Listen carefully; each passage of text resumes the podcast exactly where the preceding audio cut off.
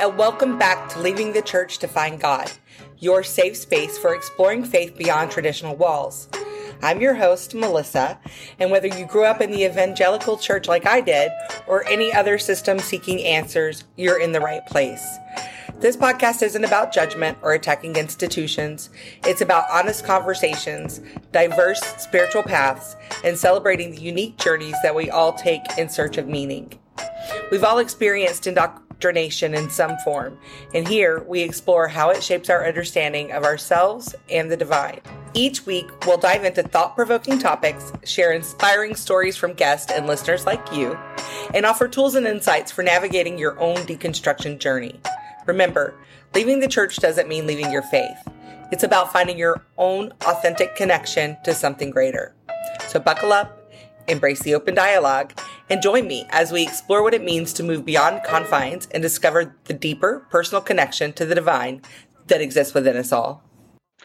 Just to get started, I know a lot about you, but not a whole. I mean, I think that now that we're both on this journey of like separating from those religious like constraints and and all of that that there's more parts of us that are kind of coming to the surface. I know even in our last conversation, there were things that I didn't know about you that came up, which is crazy to me because I I call you my sister cousin because you're oh, like oh, my cousin, but also like a sister. You know, yeah, true. Like close together, mm-hmm. and um, so I think that that's probably true for a lot of us who grew up like filtering what we show and what we say to people that there was always this part of us that was hidden from each other. So i like to think that i know you but i also understand that there's a lot of things that i don't know about you. And um, for those who who don't know you at all let's just um, start at the beginning. So how did you get into the church? I was born into it my dad was a uh, United Pentecostal pastor in Rome, Georgia. And my grandfather, who's your grandfather, was also a pastor in Douglasville. My brother was a pastor. Uh, my stepdad was a pastor. My mother was a pastor's wife. I'm fully indoctrinated. fully, from every angle. Say. First of all, what was it like being a preacher's kid? I think it's. I don't. I don't even know how to answer that. Um, let me think about that there were good things about it um, when it came to like the church aspect of when I was at the church because I was kind of like the center of attention, being the only girl in the I sang, you know, and and I did get some attention from that. I think being the pastor's daughter. So, but then on the other side, I think you saw what was really the true uh, essence of what the pastor is you see that. I, I always tell people like I have a different experience because most people just go to church at one point. I grew up in it, so it's like I'm indoctrinated in it. So to come out of it, you have to kind of re just go back to the beginning and redo everything to to feel like you know what you believe and not what was given to you by somebody else. So I think a lot of it is basically I saw what really happened. I saw what went on in the pastor's home and and my grandfather's home and you see more than the pulpit basically. Mm-hmm. Do you feel like it put any extra pressures on you to live in a certain way or be in a certain way like you had to be an example or was that more put on your brothers and kind of skip past you with you being the youngest? Well, I think I, I'm honestly, I think being a female as well um, yeah. because it, it is a lot of there is a lot of uh, stuff in that religion that i think is very chauvinistic um, so i think being a female i wasn't as picked apart because they were expected to pastor the church eventually. I was it was a thing where like, oh, you're going to be a pastor's wife, you're going to be a pastor's wife and I was always in my mind going, "Oh, absolutely not." That's not happening. I could never see you being a pastor's absolutely wife. Absolutely not. Uh-uh. Any phase Mm-mm. of our lives. no, I watched my mom. My mom is a great human being. She's a she's a great teacher and a great lover of the word, but I saw that the constraints, you know. Mm-hmm and I, I even told her this the other day. I said, I think the biggest thing in my childhood that influenced me the most was my dad, my mom wanting us to have a better life. she felt like we didn't have the things that we needed. And my dad, um, she wanted to go back to school. She wanted to be a nurse. And my dad was completely against it. He was like, no, you're not going. We can't afford that. So then she goes and gets a, a, a loan. And then it was still no, no, you can't. You're not doing that. All the way up until the day she started school. He was telling her the night before, you're not going.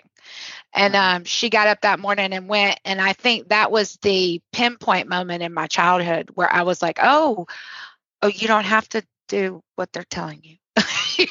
you can do whatever you want, really.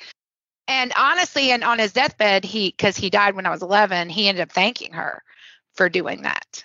That was a big deal to me, is watching her. I think kind of stand up against.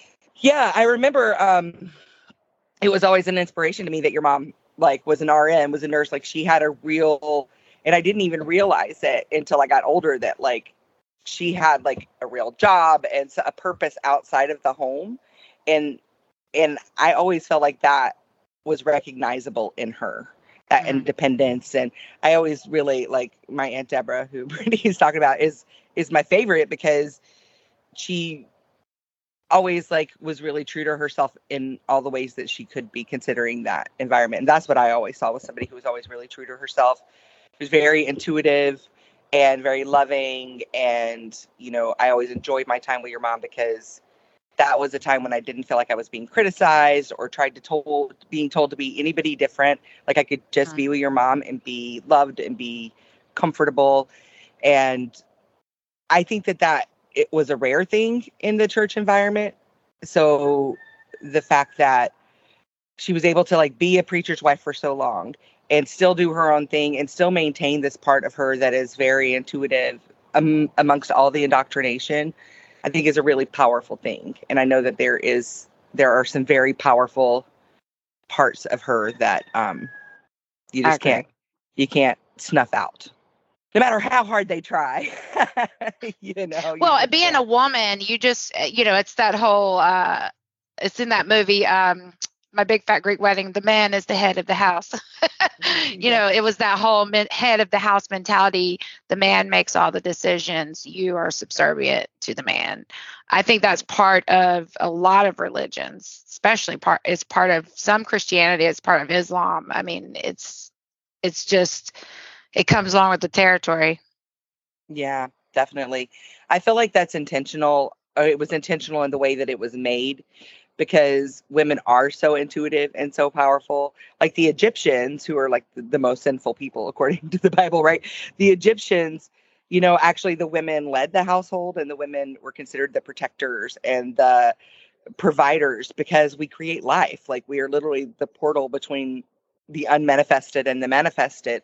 And they recognize that power in women and so I believe that the the church demonizing women and putting men as the head of the household is completely intentional because women lead differently and women lead with their intuition and they lead with their heart and you can't maintain this kind of structure for this long with women leading. It's just not going to happen. We're going to see that soon. I feel like women are coming back into their power, maybe not in our lifetimes, but it is like in the evolution of humanity. I believe that women are coming back into their power this work that we're doing here right now in this moment is a part of that. You know, this is a yeah. movement that's happening. And that that is all intentional, this umbrella of God and then the man and then the woman and then the children. For me, that always just like made my skin crawl because that just doesn't that just doesn't add up. you know what I mean? Especially not when all the men that we witnessed, not all of them, but so many of them were behaving very badly in the Well, in the I'm I'm going to I'm going to quote Jesus there is no Jew nor Gentile, no male nor female in the kingdom. Um, and they're really not going by that. Right. And the and the laws, let, us be honest, the laws on the women are a lot different than the laws on the men. Uh, yeah. you, when you start getting into some of these real um, religious groups and, and their hardcore rules, the, the laws are about the women. You, you got the same thing going on over in Iran with the women standing up going, we don't want to wear this hijab and these, these yeah. deep religious movements. That's the way it is. Once you study religion, like I've studied a lot of religions, not just Christianity, I wanted to look outside of Christianity and see what these other people believed and how they were different. And once you study that, you realize, you know, there were Buddhists before there were but the Buddha was before Jesus. He was 500 years before Jesus.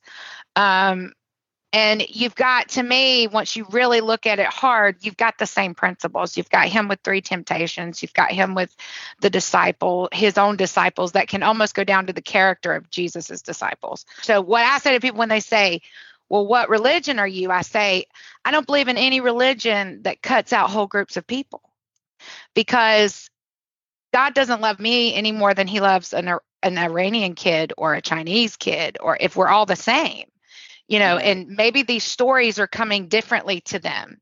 And i kind of look at it like as storytelling. And joseph campbell is one of my heroes. He wrote the hero's journey which basically every movie is based on. But it was mm-hmm. about the collection of stories over the lifetime over civilization and how they were the same in a lot of ways one point I'll say is I told like it's like something I said to my mom the other day. I said my favorite story in the Bible is Job. I said, but I don't have to believe that Job is real. And she's like, right. no, Job is real. And I'm like, well, you can believe that. And I said, I can believe what I want. I said, but doesn't matter. All that matters is did you get the message? That's all that matters. Right. And that's what I see about other religions. It's uh, they're getting the same lessons. They're just not in the same way. And the really the only difference is is whatever rules your group has come up with. Yeah, I agree. And I also like from looking at the different religions, like with the Book of Thomas and other religion like i've noticed that in the text that they do present to people there's always a part that's left out and that part is always the part that tells us that it's in us that the mm-hmm. answers are in us that we have all of it that we are made of god like we are we are the same essence and that we don't have to look to something outside of ourselves for the answers. We don't have to go sit in a church and we don't have to listen to somebody else's idea of what god is because we have it already inside of us. And that's what the book you know the book of thomas states the same things. It's like you know creating our own reality and how jesus performed these miracles and that it wasn't because jesus was this blessed one with the he's the only person with these powers. Jesus even said that like we're no different. You can do this too but all of that part is cut out. And in all of the religious texts the parts that are cut out are the parts that bring us back to ourselves and tell us that we are the ones with the answers. So to me, like the whole point of that would be to keep people coming back, right? Mm-hmm. Because if people, I even had this in in the first episode, we were I was having this conversation with Rich. I have a feeling it's going to come up often mm-hmm. because it's you know the theme that it's all based on. So much of what we're taught is to keep us away from ourselves. Because when we get back to ourselves, it's all there. All of that wisdom, all of that knowledge is already there. And the more we come back to ourselves and we tap into ourselves, the more we can access that knowledge. And I believe that the church has done that intentionally and has done that by teaching us everything about us that connects us to the divine is sinful. I can't ever forget that, like how we were taught that music was a, something from the devil and how Satan used music to tempt the angels to come with him uh-huh. and all of this. And but music is one of the ways that we really express our divinity and connect with divinity. So of course they're going to make that a sin. You well, know, they're still like, using music, by the way. Look right. at how they're using music. I mean, right. they're using it at the end of the the the the sermon. They're using it for pathos. They're using it to bring the emotion in to tell that last story to get you down there. Um, right. Yeah, they're still using the things that they're against. By the way, that's right, what kills me. Absolutely. And as a musician, like I think it's amazing that you you always held on to that and that you took that because I know in the church that was a really a big part of your life was the singing mm-hmm. and being part of the music ministry.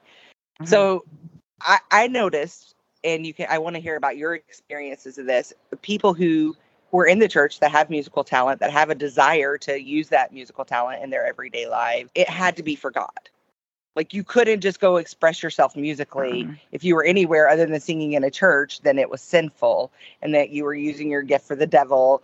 And like you couldn't really pursue a career in that unless it was based on Christian music. How do you feel like that affected you as a musician and how did you break free from that to be able to do music wherever you wanted to? Well, um oh, I got the the bad reputation because I you know, I was in the church. Um, there was somebody that already did music. So, I mean, it doesn't matter where you're at. You know, there's always somebody else doing it where you're at. You know, I wasn't really getting what I wanted out of anything musically, but somebody, you know, just I would say discovered me singing and put me in their band and I saw like a, a totally different side, but I was talked about really bad. I mean, it was like in the church people, I was just a whore, a harlot, and I was I was married with three kids, you know, just making money on the weekends singing. Um, it was totally innocent. Nothing nefarious came from it. There was no DUIs. There was no uh, affairs. there was no, there was nothing like that. But I was talked about really bad to the point of I I remember a couple years ago I posted something and one of the ex members of the church went underneath it after all these people had commented and they were just like you're going to burn in hell and i mean it was just this long drawn out attack because i was singing in a bar. It, it was like it was crazy. I had to delete the person, but that's the reaction that you get. If you go outside of the church to do anything, you're talked about, you're um you're degraded in that community. It's just like a cult. The same thing happened i can't think kind of with my with papa when he left the organization that he was in. I got told the other day he got put on because he left he got put on the shame list for them and his picture was put up on websites wow. and stuff and wow. i didn't even know that i didn't know um, that either just because he decided to leave and not follow their teachings anymore so you know it, it doesn't matter who you are you know, you do something outside of it and you're just the worst person that ever lived. You're Satan yourself. it's like yeah. that's how it is. No, totally.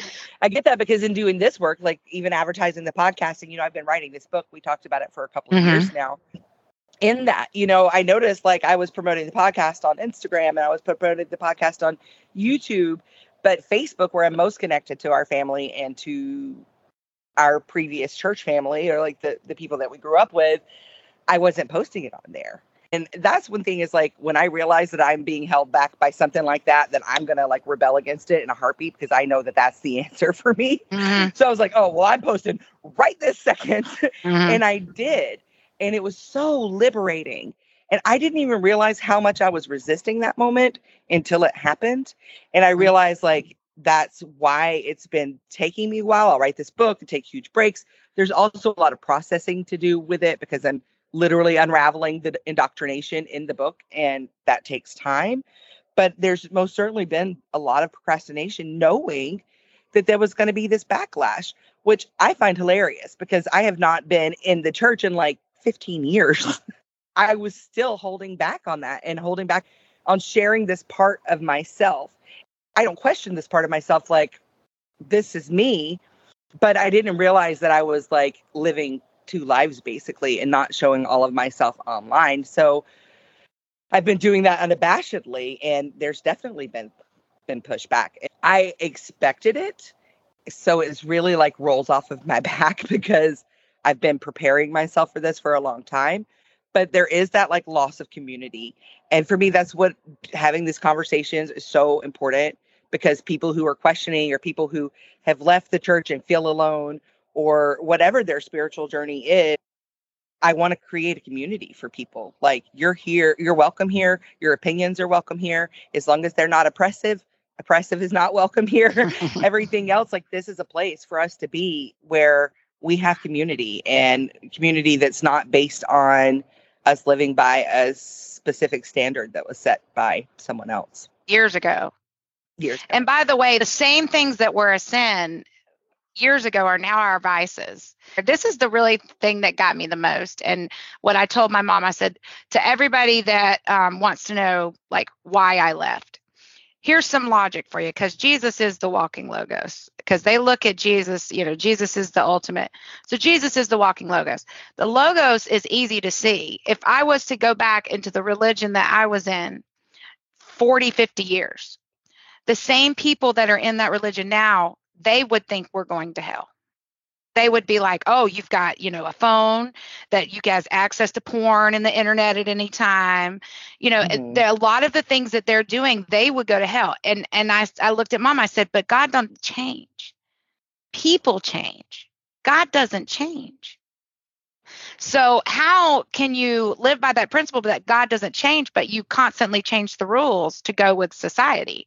Mm-hmm. Um, that's against logic. I mean, you can't say I believe this one thing and then 30 years later be like, well, let's just give up on that a little bit, but we'll still push this hardcore.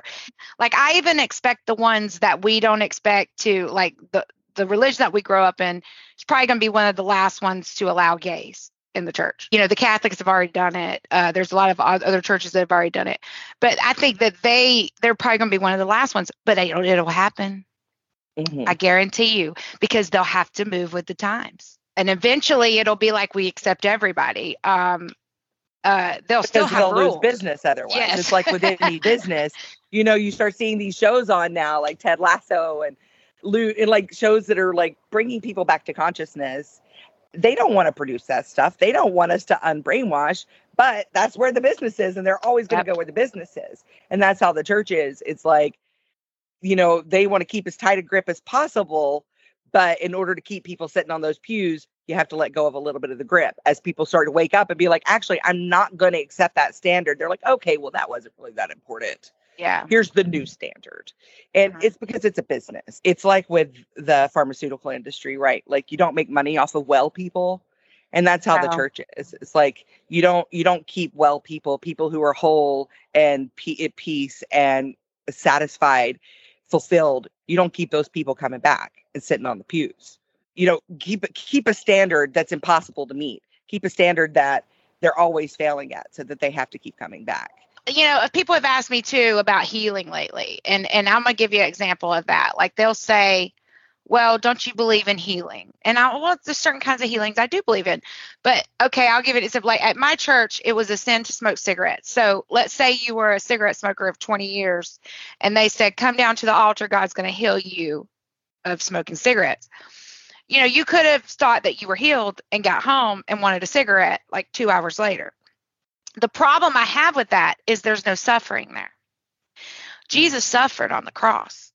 That is the sacrifice. If you want to stop smoking, I've stopped smoking at 27. It's one of the hardest things I've ever had to do. And my kids, and this is what kept me not doing it, is they wanted me to quit smoking. Every day when I come home, my, my kids would be like, Did you smoke today? Did you smoke today? so I couldn't smoke. and I told my mom, I said, That's the one thing that keeps me from smoking. It's not that I think smoking's a sin. I said, and it wasn't even my health at the time that got me because I wasn't really having any health problems and it was relieving stress. It was, I don't want to go through what I went through the last time. I don't want to have bad health, but I don't want to go through what I went through the last time. And that is part of suffering. Suffering creates meaning. So if you're miraculously healed of things, where's the meaning coming from? Right. Where how are you not supposed to just go right back to it? Where are we what are we supposed to do when the craving comes back? You see what i'm saying? Mm-hmm. we're miraculously healed but we still have cravings or or whatever. You've got to suffer. You got to suffer to learn. Some of the logic behind that is not good. Like healing i do believe in. I mean but there's people that have real issues that want to be healed other than some habit that they've taken on you see where I'm going with that? Yeah. That yeah, they need to overcome. Well, you need to overcome right. that habit to become a better person. And uh, you have to suffer to get through that. You have to suffer to learn anything. That's part of life is suffering. Right. And so you can't get rid of the suffering. I mean, it's a part of who we are. I believe that it's what we came here for. Yeah. Not just suffering, but all of it. Like, I believe that we are extensions of God. Like we are source energy. We, we're made of source energy. I believe that we're God um, expressing itself. We're God experiencing itself. And that we come into the human experience knowing and expecting to to feel the entire range of human emotions, which includes pain and suffering, but also mm-hmm. joy and all of those things. And I feel like that's one thing that the church uses to control people is like if you're feeling bad, if you're sad, if you're suffering, it's because you're in sin and mm-hmm. God's not pleased with you. And that has caused a separation of people from their own feelings. And we're supposed to have feelings. When you're angry, angry is amazing because angry tells you what you don't want.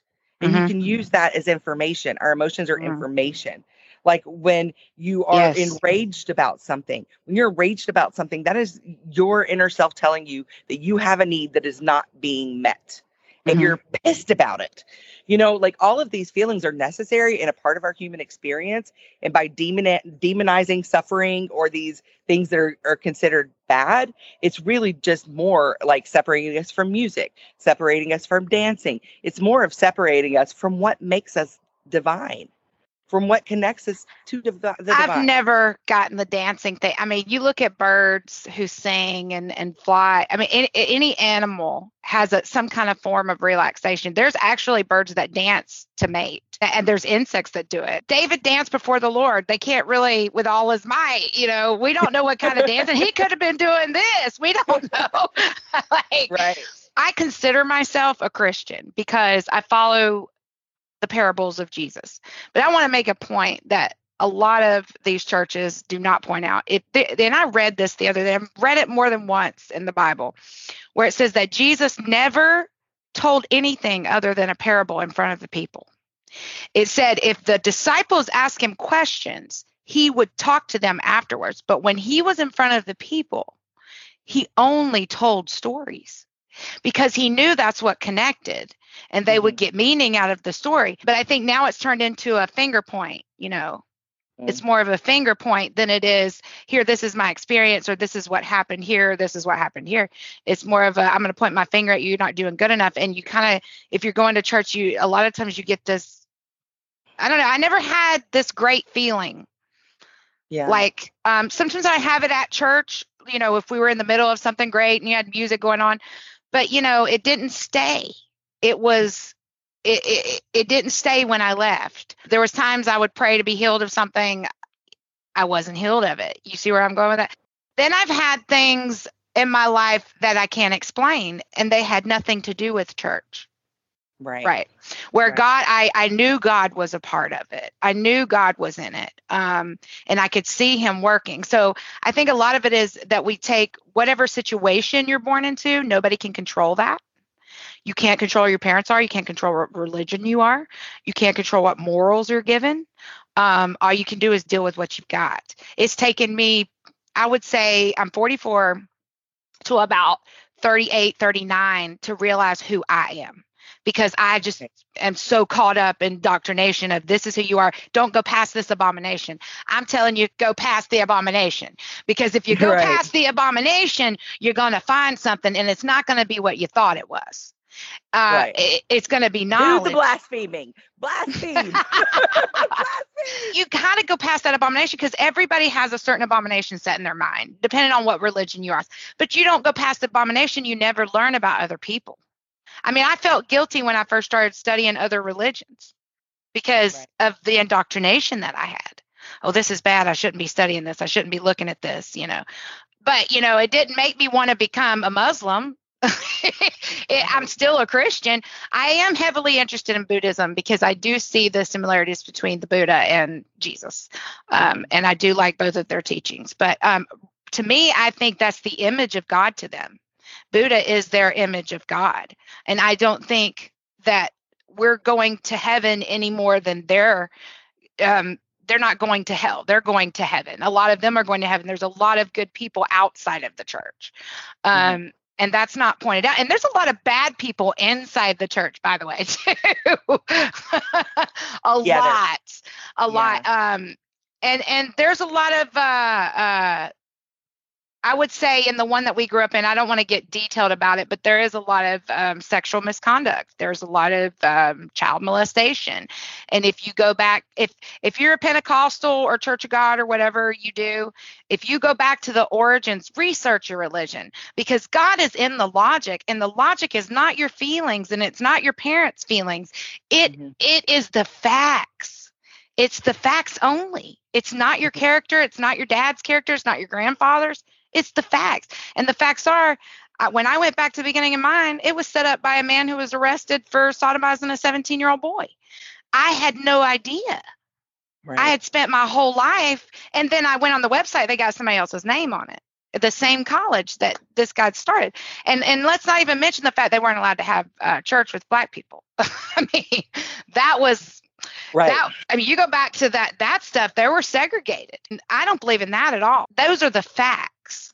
If right. God is in the facts, if I'm in my head making up something going, well, it was okay what they did, and, and it's okay that this happened to my friend or it happened to me in the religion and it wasn't supposed to happen or whatever. Um, they they just dismiss it and they yeah. go on. I think as far as the sexual misconduct, I feel like it's designed that way. Um, I honestly feel like that's so much of what the church is built on. It's men wanting to be able to take advantage of girls and young boys. And there's a lot of blind obedience that's taught in the church blind obedience to your parents, blind obedience to the pastor, blind obedience to the elders. You are obedient because they are the elders. And that's what puts kids in these positions to where they're being abused, sexually abused, and abused in other ways by people in power because they've been taught that the Christian thing to do, the right thing to do, is to respect these elders, to to f- listen to what they say, to do what they say. And so people keep quiet about it. And there's so much shame around sexuality that, especially with young girls, like but boys too, because of all the shame around homosexuality, that they Mhm. internalize it and they think that they're bad, they did something wrong. If they tell someone, like it's sinful and it's shameful, so they keep it hidden. And then this cycle just continues to perpetuate in the church. But if you look at what it's built on, like in the Old Testament, there's story after story after story how God's instruction was to kill these people and then take the young girls and use them as your wives, you know, unless they're not virgins. If they're not virgins, you stone them to death. Like that's what we're basing our spiritual beliefs on. These stories where God over and over and over again directs people to go commit genocide, to take people as slaves, to use young girls as their their virgin brides. like it's when when that's what it's based on, you can't build something new on top of that and call it holy. You got to get down to the nitty gritty of it. And the nitty gritty of it is the sexualization of children. It's the oppression of women and it's the sexualization of children. And it's separating people from what makes us divine. It's separating us from our bodies by telling us that our flesh is sinful. The moment we're born into this flesh, we're sinful. We can't dance, even though dance is one of the quickest ways to connect to the divine. When you move your hips, you're literally connecting to your intuition. Well, you can dance in church. yeah, you can dance in a different God. kind of way. But don't yeah. you move those hips. Don't Mm-mm. you move those hips. But I have found like literally when I want to get where I'm channeling and like things, just downloading things, I'll start dancing, especially to African music. There's something about that that just like stirs my soul. Mhm. And I start dancing and moving my hips. And in the hips, that's your sacral chakra, right? That's where the creativity comes from. You know, in the music, you feel that divinity and what we were talking about with the pathos in the in the church and the music. You know, for so long I thought, oh, that was God moving. God's here because when when this happens, I feel this amazing spirit. You know, I felt the same thing dancing in my living room to Rema and Selena Gomez singing "Calm Down." Yeah. You know, like- yeah. Like, I- I feel you on that one.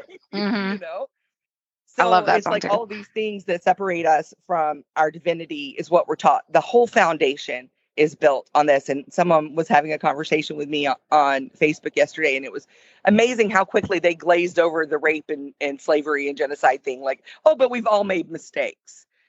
And I'm like, but you're trying to build a whole spiritual foundation on this.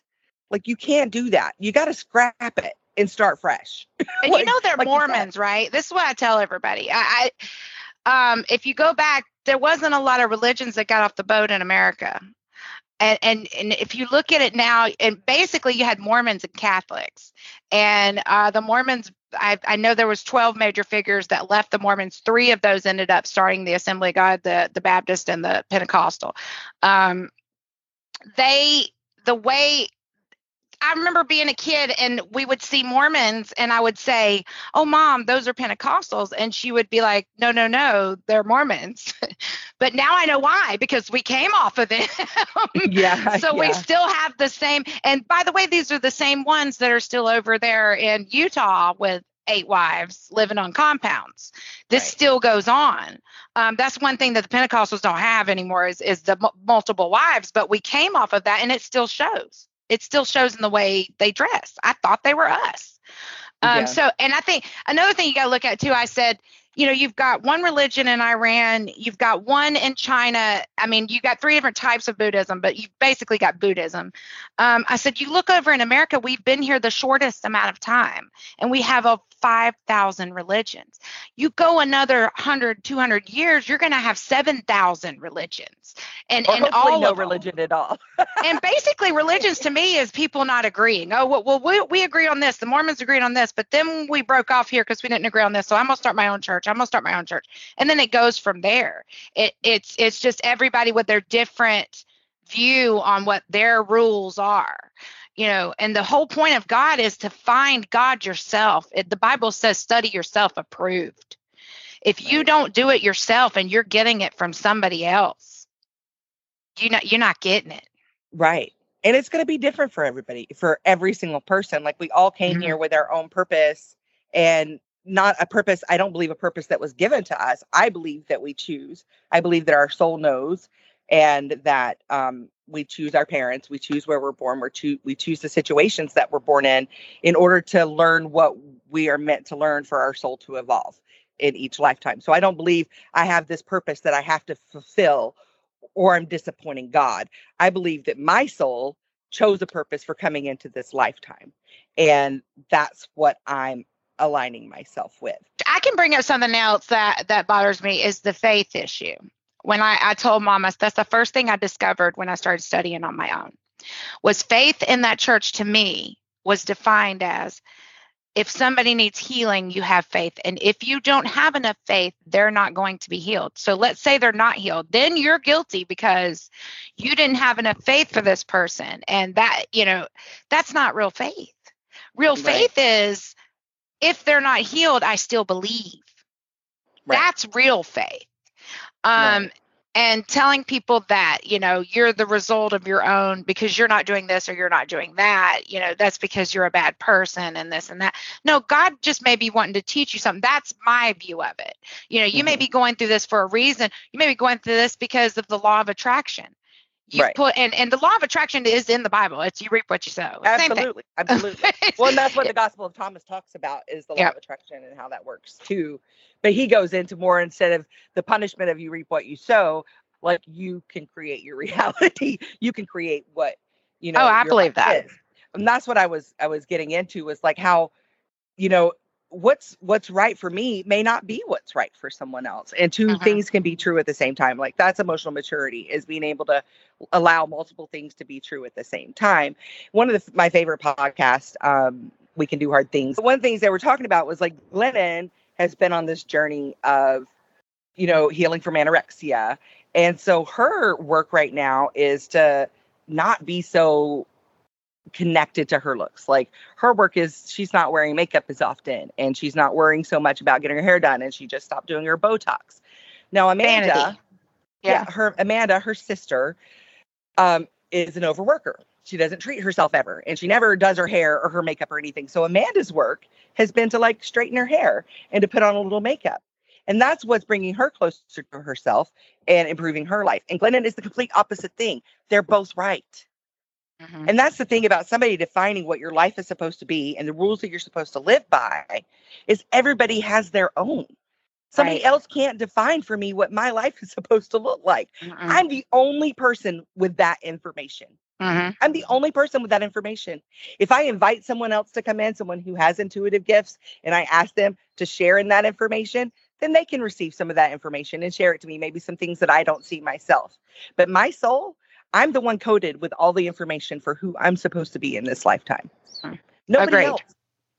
So defaulting to that, I think is it's detrimental to all of humanity because we all came here with the purpose that we chose, that we know that our soul is supposed to be living.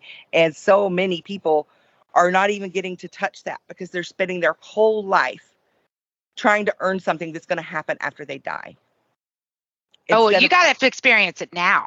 Right. This is all we have. This is this what is what chose. you should expect. Yeah. Well, God talks to us too individually, mm-hmm. and everybody like I I heavy into the Enneagram, which is uh taking writing. Um, I know that's what they use for movies. It's the most accurate when it comes to personality. Uh, it's basically about your motivation. My me on the Enneagram is doubt. So I think that a lot of that was created. I think it happens to you as a child. And I think a lot of it was created because, you know, everything that I wanted to do, I was told, no, no, no, no, you can't do that. If it was mm-hmm. fun, we weren't allowed to do it. That's Isn't that funny? I said the same thing. yeah, it was a sin if it was fun. fun. You no. here to suffer. You will yeah. live suffering. You will yeah. die suffering. Yes, yes. And and don't say anything because women are allowed to speak in the church. A long time that went on a long mm-hmm. time that went on. Think that what happens is we get it's just you get caught up in the rules. You get caught up in the rules and you're not good enough and you're not doing good enough when you're doing everything that you can do. And it's never good enough. It's never good enough. And then yeah. you find out things like, you know, the pastor's having an affair or like that kind of messes with you a lot. But I think the good thing that comes out of church is the storytelling. At least you're getting, I will say that because I tried to look at everything I think has a bad and a good. Mm-hmm. Um, and I, I, I talked to my mom. She's like, well, what do you think was good that came out of it? I said, well, I learned David in the lion's den. You know, I learned the story of Job.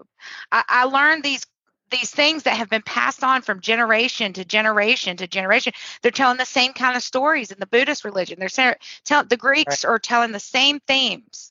Well, a lot right. of people don't get this about writing. Um, I know you do, but a lot of people don't understand plot and theme are different. Plot is just how you tell the story. Right. It's just the players. The theme is what it means. And it doesn't really matter how you're telling the story. It's did you get the message? Like I said earlier, did you get the theme? Right. Did you get the message? Who cares who the players were? Right. Did I learn anything? Does my consciousness become more because of that. I said Joseph Campbell, he talks about a plant consciousness, an animal Absolutely. consciousness, mm-hmm. a human consciousness. Like the plants know to turn towards the sun. Right and your body knows how to break down your food. Yeah. There's a consciousness there that right. it knows how to do that. I, I'm starting to think that anything with energy is is is part of God because Absolutely. that that is consciousness. Energy God is, is energy. you know, that's the the thing that eludes me is how there's this the church braces puts it as it's like you can have God if you do these things. And I'm like, but you are God. Like you were born God. Like I'm Melissa. I have this personality and I have like this body and this mind and this life that I'm living right now. But at the essence of it, with like the thing that makes me live and breathe is God. And that's energy. That's the energy, what I believe is unconditional love. I mean, the Bible says it plain and clear. To me, that's the that's what I took from the Bible out of everything that was said. God is love.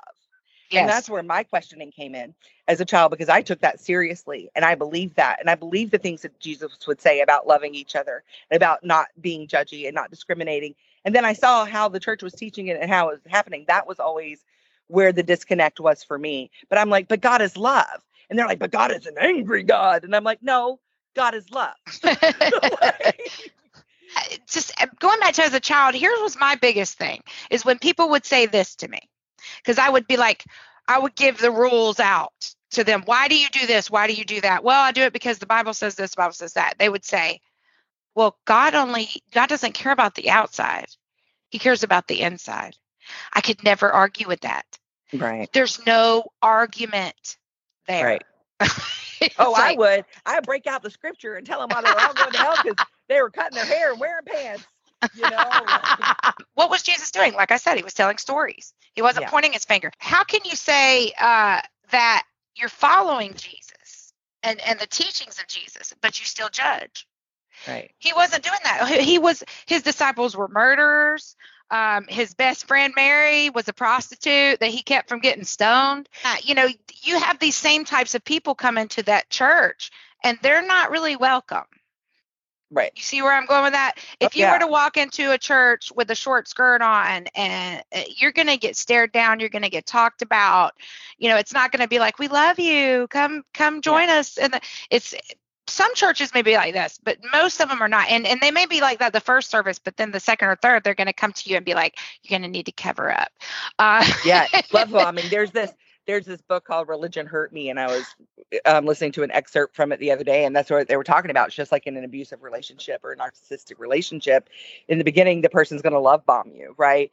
And it's so sweet and wonderful, and God loves you, and we want you in this community, and it's like all this yummy loveliness. And then once they got the person in there, then it's like, okay, now you have to do this and this and this and this, or you're not accepted. And at that point, you're already in there, and you just keep striving to reach back to this point to where you can earn that love back. And that's not possible because the target's always moving. And then once they're in it and their soul's in it and they love it and they believe it, then they start seeing the realities. And I think that that tortures a lot of people. I think it causes a lot of addiction, a lot of people unaliving themselves um, because they get this this conflict. They felt all this love and this beauty and everything. They can't get it back. And so all they feel is failure and that life is impossible and it's hopeless. And so they're either numbing out or they give up altogether. In the church, there's only two choices. Like we're taught either you're living for God or you're living in sin. True. That's it. So I think so many of us ha- have been indoctrinated into this idea that either you're living for God or you're living in sin. Well, they get into the church, and after a while, it doesn't make sense anymore.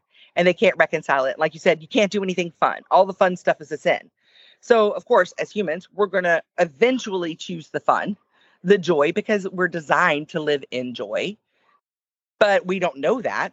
We believe that we're sinning and that we're living against God. So, the only way to live in a life that feels in alignment is to live Sorry. in sin. So you never get to enjoy that life. It's spent in guilt and shame, ostracization from your community, from your family, from whatever else. So there's one or the other. You're either living for God or living in sin. And that's something that for me, when I moved to Hawaii, I realized wait, these people are happy. They're living their lives. They're going, I mean, they're doing the things. They're like connecting with their kids, and these families are close and loving. And they've never been to a church in their life.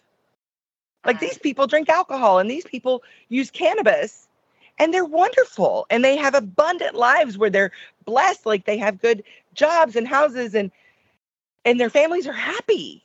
Like And by the way, there's nothing in the. Bible against drinking alcohol. It's about being Right. drunk. I mean, um, Jesus and is water and They take that to a whole nother level, by the way.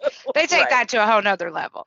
But Right. uh, I, I agree. Absolutely. I've met families. Um, here's what's interesting to me I have a great family. Uh, I have a joint family, and my my husband is a wonderful, wonderful person. He's very loving, very giving, and our family dynamic is great. It's not perfect. I mean, there are times when we have issues, but our family dynamic is great because we're kind to one another, the way we treat each other. Um, but you go into other families, and sometimes you get exposed to other families. And we, my, me and my kids were talking about this not too long ago. You don't realize how messed up some of these families are, and it's just based on the parent. I think a lot of it, and this has to do with church too, but a lot of it has to do with the fact that parents push their agenda on their children Right. um, whether it's religion or but that god didn't it, to me god didn't mean that for us for you to push yourself on someone else. They're supposed to find their own way. They're supposed to find their own way of being uh, their own way of living um, and their own purpose. I believe in purpose. I don't necessarily know that you have some set purpose when you're born. I- don't think you can control any of the situations that you're born into, but I do believe um, that you have a purpose, and nobody else can tell you what that is but yourself. It- you know, your mom can't tell you, dad can't tell you, your pastor's not going to tell you. You, you know, you're going to have to find that. What do you enjoy doing? Follow your bliss. right. Right. Follow your bliss. what is That's that, what God meant for you to do. What did you now what, what were you born and you were just like I'm naturally good at this. Everybody's got something. You know, everybody's got some kind of gift and you know whatever you're good at, follow that. That's where you're supposed to be. Whatever you love doing, right. follow that cuz God is in that. And I don't think you're going to find God outside of yourself. It you're going to you're going to find him inside yourself. And and he is he is inside of you like you were saying um, i believe the whole message of jesus was like our, our own grandfather before he died had switched and Mhm. and started preaching that um, the second coming was him inside of you and Yes. and that's that's uh that's buddhism I mean, that, that's that's straight up Buddhism. I mean, I, people can say what they want, but you go and, and you look at it, and that's Buddhism. They Mhm. believe that Buddha consciousness is inside of you, and um, you know, if you lead a decent, good life, that that it will benefit you. It shouldn't be having to. It shouldn't have to be somebody telling you don't steal, don't lie, you know, don't do bad to people. You should do that on your own, because you know, ironically the law of attraction is going to come back at you anyway. Like I really, I believe in the law of attraction. One hundred percent. I 100%. really believe that. So whatever, you put out, you're going to Whatever you put back. out there, it's going to come back. 100%. Yeah, absolutely. And just like you were Absolutely. saying earlier, like there's a good and bad to everything. Like I call it the light and the shadow. It's Mhm. also referred to as the yin and the yang or the yin and the yang. Um, everything does have a shadow. And it's always for me like the answers are in the shadows, like the places Uh-huh. where we're afraid to look, the places where we're told not to look, the places that seem so scary. As soon as you shine a light on them, they're not scary anymore. And you're going to find so many answers there. Follow the fear. Yeah. Face your fear. exactly. Whatever your That's it. fear is, That's that it. that's what I meant by the it. abomination. Whatever is in your mind that you think, oh, I can't go past it. You know, whatever somebody's told you that you have questions about, go look it up, do some research. Go find out, you know, look at those verses that you're following and go read them in Hebrew and translate because a lot of those verses are not going to come out the way the King James Version put it. There's a reason the King James Version sounds like Shakespeare. He was alive when they Mhm. made that in England. He was alive. He contributed to that. A lot of times, uh, people are reading the Bible in terms of prose instead of poetry. It's not prose. It's poetry. It's metaphoric. It's it's not supposed to take be taken literally. It's, Right. Right. it's supposed to be storytelling. It's supposed to be imagination, some of it. That's why I said, you know, I can believe that Job wasn't real. Mom can believe that it was real. That's not the point. The point is, I got the message. You should have faith. I, I- think they get lost in the rules and then they have to follow every single thing. And if they turn back, then they've ruined 10 years of their life or 20 years of their life, or they've done their kids wrong or Papa was grappling with that when he died. You know, Mhm. there's things that he there was things he was proud of and there's things that he wasn't proud of. And I think that's everybody. Everybody's going to have that when they die. There's going to be Right. things you're proud of and things you're not proud of. But you should find out for yourself. to come back to ourselves. That's the that's been the challenge. You know, I've had to do some deep, deep trauma therapy, and I have been deconstructing, which is the process that we're going through of like deconstructing the indoctrination. It wasn't until I really got into deep like trauma work therapy that I realized because even though I had deconstructed the doctrine, I Mhm. had not deconstructed the indoctrination Yeah. because our brain, especially for those of us who were born in Mhm. it, our brains are wired in Mhm. that crime and punishment trope, Mhm. like of everything I do. I, I even found myself like I, I've talked about this before, but like going into the new age world, you know, there was a lot there that I found and still find useful. But I was still in this mindset of crime and punishment. Okay, if I'm not in alignment, then bad things are going to happen Mhm. or if I'm doing law of attraction wrong, then bad things are going to happen. And there's a set of rules that I have to follow. And I really didn't find peace in my spirituality until I left all of it behind and got in touch with myself. Yep. And what's I feel like so hard about that for people not only being indoctrinated, but is that the church does everything it can to separate us from ourselves, from the God in us, from that wisdom that we have. And finding ways to get back to that is how these things open up. But there's a big comeback right now with the rapture. That's that's like especially here over here in the Yeah, Bible yeah. Belt. Every I mean I keep hearing from everybody a lot every week. It's like hardcore rapture, hardcore rapture preaching, and I was like, you know, I don't get that because people need to know how to fix their relationship with their son, their daughter, their wife. You know, that's what they need to hear right now, not. Uh, God's going to come out of the sky on, and through a cloud on a horse. You know he he if you if you read the bible good you realize that he refers to clouds as people as well not Hmm. just a cloud. And what is a cloud? A cloud is a covering. You know Right. it, that's your body to me. As i'm reading that as uh, you know a metaphor not as pro not as prose. Um and i think they take it too literal. Here's the one thing that i have that nobody's been able to answer for me. Okay. um, I've read Revelation about five times. There, I think it's the chapter before the last chapter. There's a list of things that he puts. Uh, he talks about the 12 tribes, and then he talks about the name of each each one and how they'll have this symbol or that symbol. Well, the symbols are the birthstones. I started looking up the symbols, and they're all the birthstones wow. of the 12 different personalities. That's Hinduism. That came out of that. You don't have those words. I mean, there's several different words for uh, aquamarine. You know, there's six different words they have for that. Um, but you don't have that set of beliefs without them. And I, Right. I, I, I, nobody's been able to answer that. That hardcore believes in in dark religion outside the, you know, just Christianity. Nobody else is going to heaven. They haven't been able to answer that. How come you got Hinduism in your Bible then? right. Right. um and Well, there's just like we astrology. talk about with Buddha, with Buddhism and Christianity, like, or in those teachings of Christ, like it's the same in Hinduism. They have the same teachings. They have the same, you know, leader that goes into the desert for for 40 days and goes on a fast and comes back with this understanding. That's a recurring theme. Is eh, outside Yeah. of Christianity and Baptism It's- is a recurring theme. Right. And I use baptism. Like literally, if I'm ruminating or something is like, and I can't get it out of my crawl, I go to the river and I dunk myself and I release it and I say, I'm giving this to you, river. Wash it through me, wash it through me, you know. And I do, and I'll dunk myself three times. It's actually a, um, an indigenous practice for like Native, a lot of Native American tribes. Is like dunk yourself in the river and let the water wash you clean. There's so many spiritual practices that use water to cleanse and to. They're in every movie. Yeah. If you read the hero's journey, you learn that that's part of a movie. When I'll give you an example, the best hero's journey to me is is the Matrix. When he comes out of that gook, and he wakes up and he's in the Matrix and he's in the gook, that's the baptism. right. There's going to be snake symbolism in every movie. There's going to be the number three in every movie. I Mm. mean, that is that is part and and and Joseph Campbell was just a man who went around to the different countries and studied religions and studied true true storytelling. Um, and and he goes back to what you said to where the women were at one time the top of the pyramid.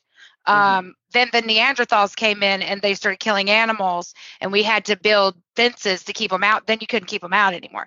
When we when we became a Neanderthal society, when we killed to eat animals to eat, um, that's when they kind of put the woman in her place. They felt like they needed. And I, that's you can go read that throughout history. There's a reason it's called Mother Earth.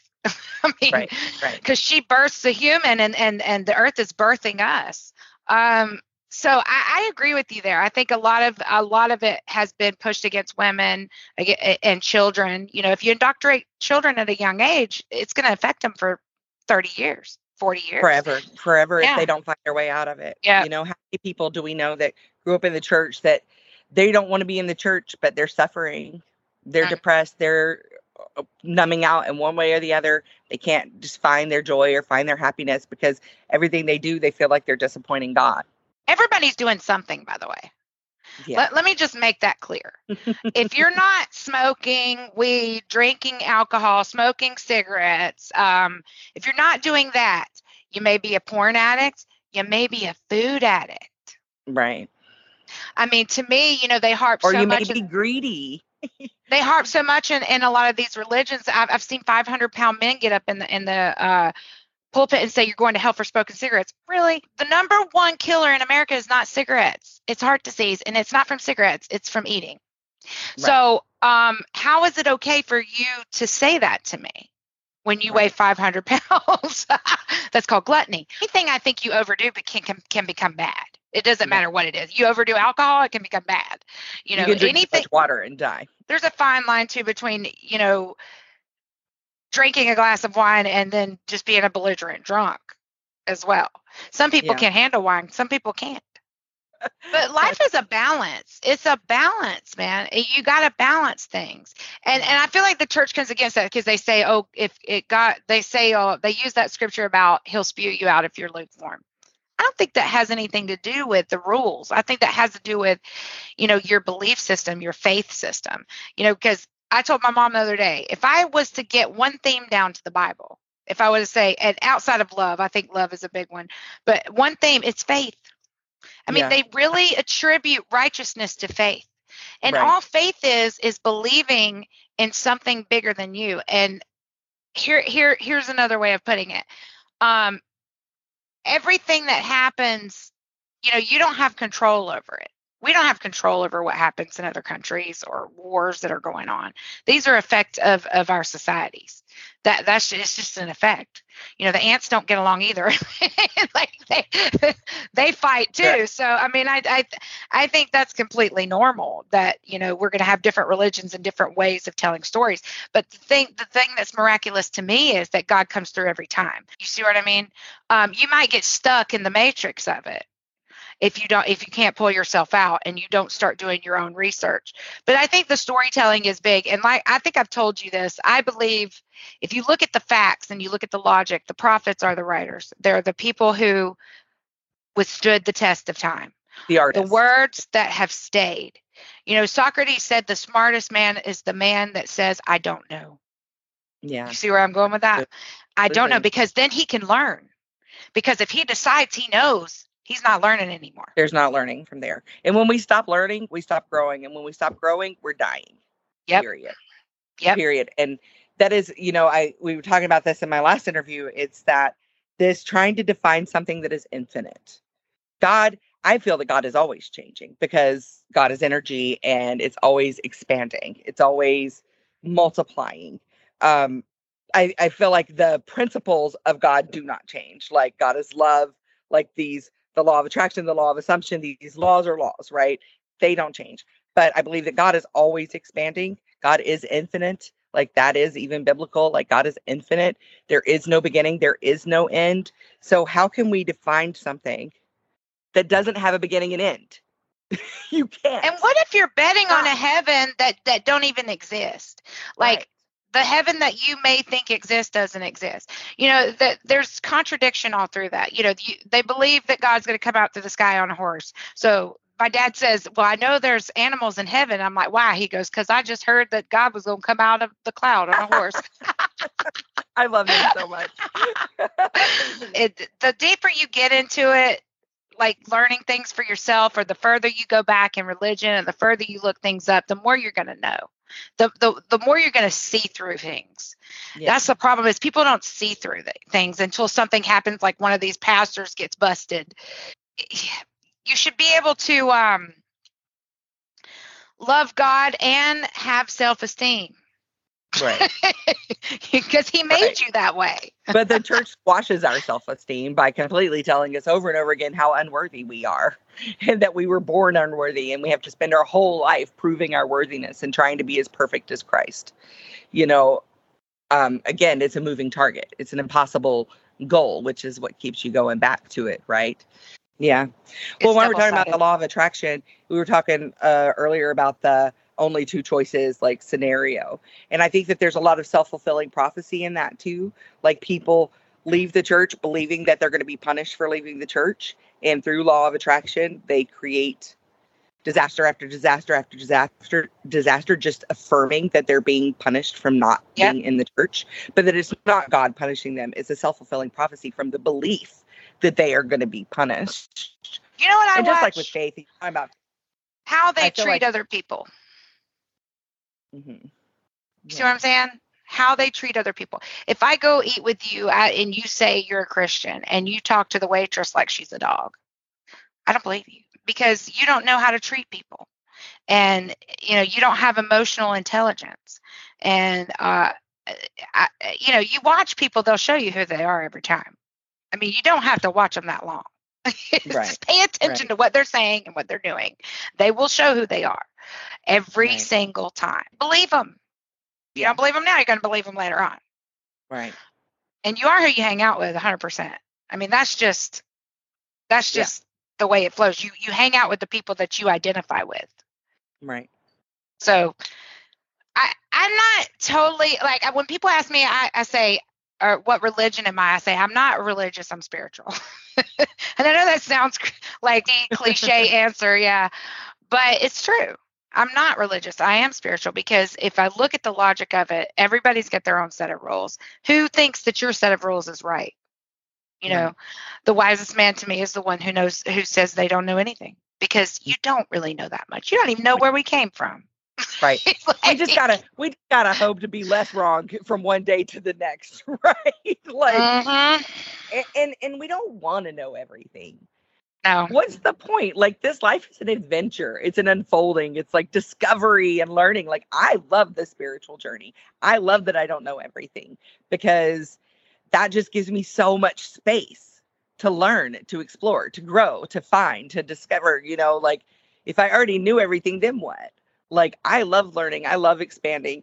I love these kinds of conversations. I love that we believe a lot of the same things and we believe different things and that we can Yeah. have a conversation and accept without having to prove it each other right or wrong that we can just Mhm. accept that's your belief and that's working for you and that's amazing and this is my belief and this is working for me And I'm it's not telling you you're wrong. Like I, it- you know, there's not a lot that we disagree on, but um, the things that maybe we do, I, I don't, think that you're wrong because you believe that. I think everybody has their own way of finding God in their own and way. interpreting it. It's and you know, interpreting interpret- God in their own way. Right. interpreting interpreted through our own context, right? Like everything, even if you're talking to a psychic or intuitive or, you know, someone who's channeling, the words that are going to be used are the words that they have in their vocabulary. The examples, it's just like with the Bible being interpreted, it's being interpreted based on the context that the people who interpreted it had. and they you know, took a lot all- out, by the way. A lot, a lot of the good stuff, unfortunately. Yeah. um, which is again, it's like I don't, you know, one thing I do express and will continue to express about this podcast and about this work is that I don't go head to head on the Bible. For one, COVID erased a ton of my memory. I don't remember a lot of stuff. For two, I don't find it relevant. It's not a relevant text to me anymore. The minute I opened it up and saw God was ordering people to kill these people and those people, I was like, this is no longer relevant to me. I've held on to the parts of it that feel right to me. When I'm when I'm worried about money, I remember that the birds wake up every morning without wondering, without wondering where their food's going to come from.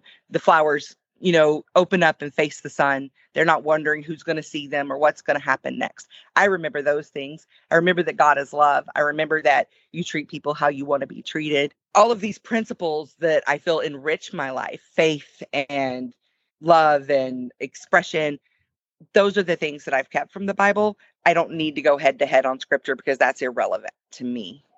But I love to talk to people who do have a passion for that and breaking down those scriptures and breaking down that stuff because it's needed. Appreciate people who do this research, who, you know, are looking into different texts and not just scrapping all of it all together and throwing out the baby with the bathwater, but that you're able to look at different spiritual practices, different spiritual texts. Well, don't throw the baby out. Just pull the plug. no, I, I, uh, I, um, I think that the Bible, and and I said this to my husband the other day. You have to look at it as a collection of different people. I think that's our biggest problem is we look at the Bible as one big text and everything is everything says what it's supposed to say and you're supposed to go exactly how it says. Well, there was different disciples on purpose. I mean, there's a reason why Jesus didn't have one disciple. You know, you've got 12 different counts or I don't know how many different counts of of Jesus. You don't have the same account over and over and over again. I mean, you've got two Greeks in there and the, both the Greeks called Mary a virgin birth. Well, they're the only two that did it. If you go back, every Greek mythology comes from a virgin birth. The Mm. other disciples didn't say that. right. The Greeks did. so you have to take into account things like that where these are different people at a different time. And I can read it and take from it um, what they had to say. But honestly, it's there's a lot of contradiction. There's a you know there's Paul calling out Peter. Paul calls out Peter in the Bible two times for for uh, sitting with the sitting with the Jews and dismissing the Gentiles. There's a reason why that's there. Paul wanted to make it clear. I'm calling out Peter. right. Um, so there's contradictions, and uh, you have to take the Bible as as written by many, many, many people, many people, and and take it like it is. It was meant to be. I think for you, I think what for like a thousand years it was only five books. Um, so and, and I, I said this to some of my friends the other day. I said, if you know you want to believe the what you want to believe Christianity or the the religion that you're in, go back to the first five books because that's all they had for a thousand years. I mean, if Right. God don't change, like the Bible says, and that's what Right. you believe, then the New Testament didn't come in in hand for way down the line. You know, and it, it was way down the line and it changes everything that's part of the Right. original Torah. It it changes Right. it all. It, it's a new doctrine. That's why you got Christianity and Judaism. right. Um, and you know, the Muslims believe in Jesus. They still believe Jesus is They coming do. out of the sky. Yeah. like they believe the same thing. So I mean, they believe he was a prophet, just like Muhammad, and they believe he's the one coming back. So, I mean, there's aspects of every religion in in that. You, see it in Judaism, you see it in, in in the Islam religion, and you know, the Jews Jews didn't even know about the Chinese. They had no idea like the Chinese even existed. So um, they can't really prove whose civilization came first. They think they both came up at the same time. So you're a lot of people are going off of facts that aren't true, yeah. stuff they can't prove. Yeah. That's fact. Well, when you said that, that was like what intuitively came to me was like for anybody who's listening to this and you're reading the Bible or you're sitting in church and or you're sitting in a meditation group and someone is telling you something that doesn't feel right. For there's any part of you that questions it, hold on to that. Take it outside of that room and go find out why. Look into it. Don't blindly believe anyone. And anyone who tells you to blindly believe them does not have your best interest at heart. True. Period. Most of the time they're manipulating you. Absolutely. Absolutely. Most of the and time. and you know we talked about I talked about this with Rich Ralston. It's like when you know I'm going through hard things or or something. I know that there's certain people that I can't tell it about tell about it because they're wanting me to go through hard things. They think I deserve to go through hard things Mhm. because I'm living in sin. You know, so I've had to learn that. Like these people don't have my best interest at heart. They have the interest of this collective belief at heart and and holding on to this collective belief and not let anyone letting anyone break that open. That's where the interest That's true. lies. Because if they truly cared about my best interest they would see how i thrive and where i thrive and that it's not in the church. They would care about what your feelings were. yeah. And not just like stop believing that you have to listen to me. Stop believing that you have to listen to me that's not love that's control that's coercion and My i think mom that says something. that we're doing it out of love. Yeah. Like I remember feeling like, oh, well, if I if whatever I have to do, if I can get them into church, then that's the right thing. Yeah. Coer- coercing people with fear of going to hell, coercing people with fear of living a miserable life. Like even if you believe, like that's that's the thing that I think hurts the most is to see really good people with really good hearts that have bought into this and that are they're doing this work out of love. there are some, yeah, a lot of know. them. Yeah. I know a lot of Christians that that I think are good people. I know Mm-hmm. the opposite as well. I know people that are very nefarious that claim to be Christians. Um, and that exists inside and outside of the church. yeah, that exists everywhere. It, absolutely, it does, and so does I think so does child abuse. but but when your religion is set up on an abuser, um, it's not a shock Right. you know to see other people around you abused or if you've been abused it's it's not a shock because you realize oh this is the foundation of Right. what this was built on i'm not shocked that it's still you know exists somewhere in the in in in the indoctrination the collective energy, right? Like, Yeah. the collective energy of this church is based on that energy of abuse. But like that's that's no matter what the words are. The collective energy that is built up that is being like perpetuated yeah is an energy of abuse and control. there is a lot of abuse and there is a lot of control i agree Yeah. there there is a lot of abuse and there is a lot of control and that and then and that's i mean scientology has it you know any kind of Yeah. religious movement that I think ev- all of them have. I think they've taken down Hillsong lately. You know, they've taken down the pastor of Hillsong recently. If you watch 60 Minutes and uh, the Assembly of God, the guy that ran it for 15 years, they've had boys come out claiming that he had molested them and they found out they hid it and things like that. So I think God's like, I believe in God and I believe that he's kind of, he works through irony. And I believe that, uh, that's happening for a reason. These these these churches are being exposed. Started with Mhm. the Catholic Church, which by the way is one of the biggest religions in the world. So, you know, they were exposed what 20 years ago for what was going on in their churches. So, I Mhm. think some of them are just now being exposed. Just one now of my upcoming guests um, one of my upcoming guests was the um, director of catholic charities for 20 years so oh, that's great. we're gonna have some really good juicy we're gonna have some juicy i have a feeling it's gonna be a two part it's gonna be a two part episode because we're gonna have a lot of a lot of juicy stuff to talk about. I want to see that. I really do because Catholics really. I feel like that's Peter's religion. He was the first pope, and uh, he was the one mixing Christianity and Judaism. Now, like I said, Paul called him out on it, and I think that the Catholic religion is a mixture. That I can literally look at, at the religions and, and go, "Oh, that's Paul's, that's Peter's." you know, they're following Peter, they're following Paul. I mean, the Pentecostal religion is based on Acts. I mean, they're all literally that was a movement that mm-hmm. came out of interpreting acts in a new way. Yeah. And uh, I was just thinking about that the other day. And the whole thing is like, repent, be baptized in the name of Jesus. You know, for the remission of your sins, and then you shall receive the gift of the Holy Ghost, whatever. But I was thinking about that the other day, and I'm like, it's so funny that all of Christianity is supposed to be based on the teachings of Jesus but he never said, "Go get baptized and use my name." You got to say my name. Like that yeah. was that was not Jesus's vibe.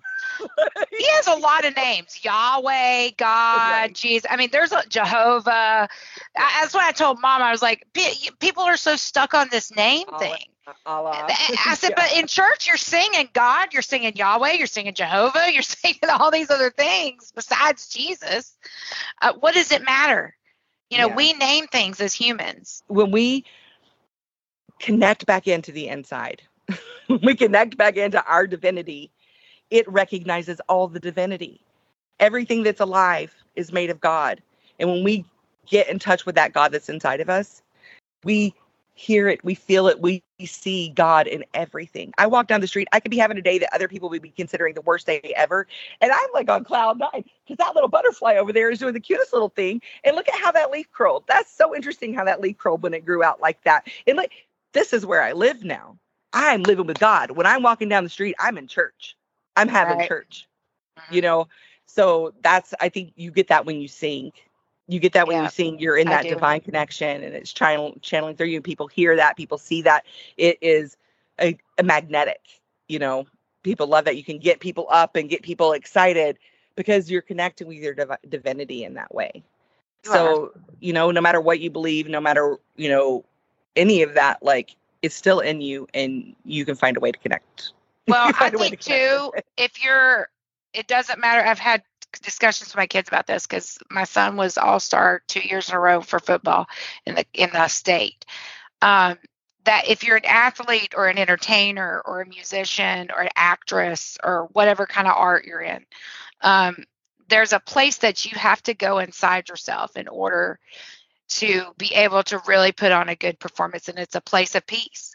If you go to either side you create tension whether you're a dancer or singer or whatever. And and if you can get in that place while you're performing or while you're doing what you're doing it moves other people.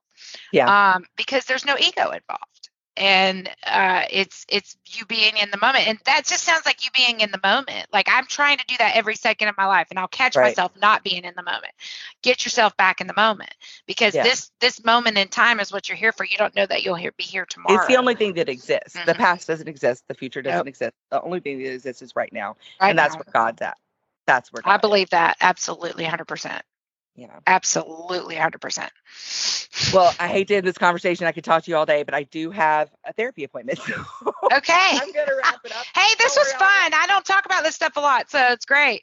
And I, you know, I'm going to invite everybody in the podcast. If you have questions, especially like technical questions, um, send them to us. I would love to for you and I to come back in a little while and do a Q&A session, maybe answer some people's questions. Sure. Um, use this like wonderful memory and technical knowledge that you have. Um, sure. I love you so much. If there I love is you too. that you will leave us that you want to leave us with before you go. I just want to let you know I love you and I support you in everything that you do. And I think this book that you're writing is life changing. Um, it's exactly the way I feel that I had to leave the church to find God. I had to find God on my own. Um, and I think everybody has to take that journey. Everybody yeah. has to take that journey. If you don't take that journey, um, have you really found God or have you really just taken somebody else's word for it? Mm. You know, and there is there is true happiness on the other side. I'm happier now than I've ever been in my entire life. I'm I got chills saying that. I'm more confident now. I I'm I'm more busy and action implemented and doing things that I know God wants me to do. Um, so I, I believe that go past the abomination. Go past it. Thank you, Britney. That's beautiful advice. Thank you. I Thank love you so you. much. I love you too. Have, Have a, a great day. Okay. Thank you. Bye. Bye. Thank you for joining me on this journey. If you enjoyed this episode, the best way to show your support is to subscribe wherever you listen to podcasts.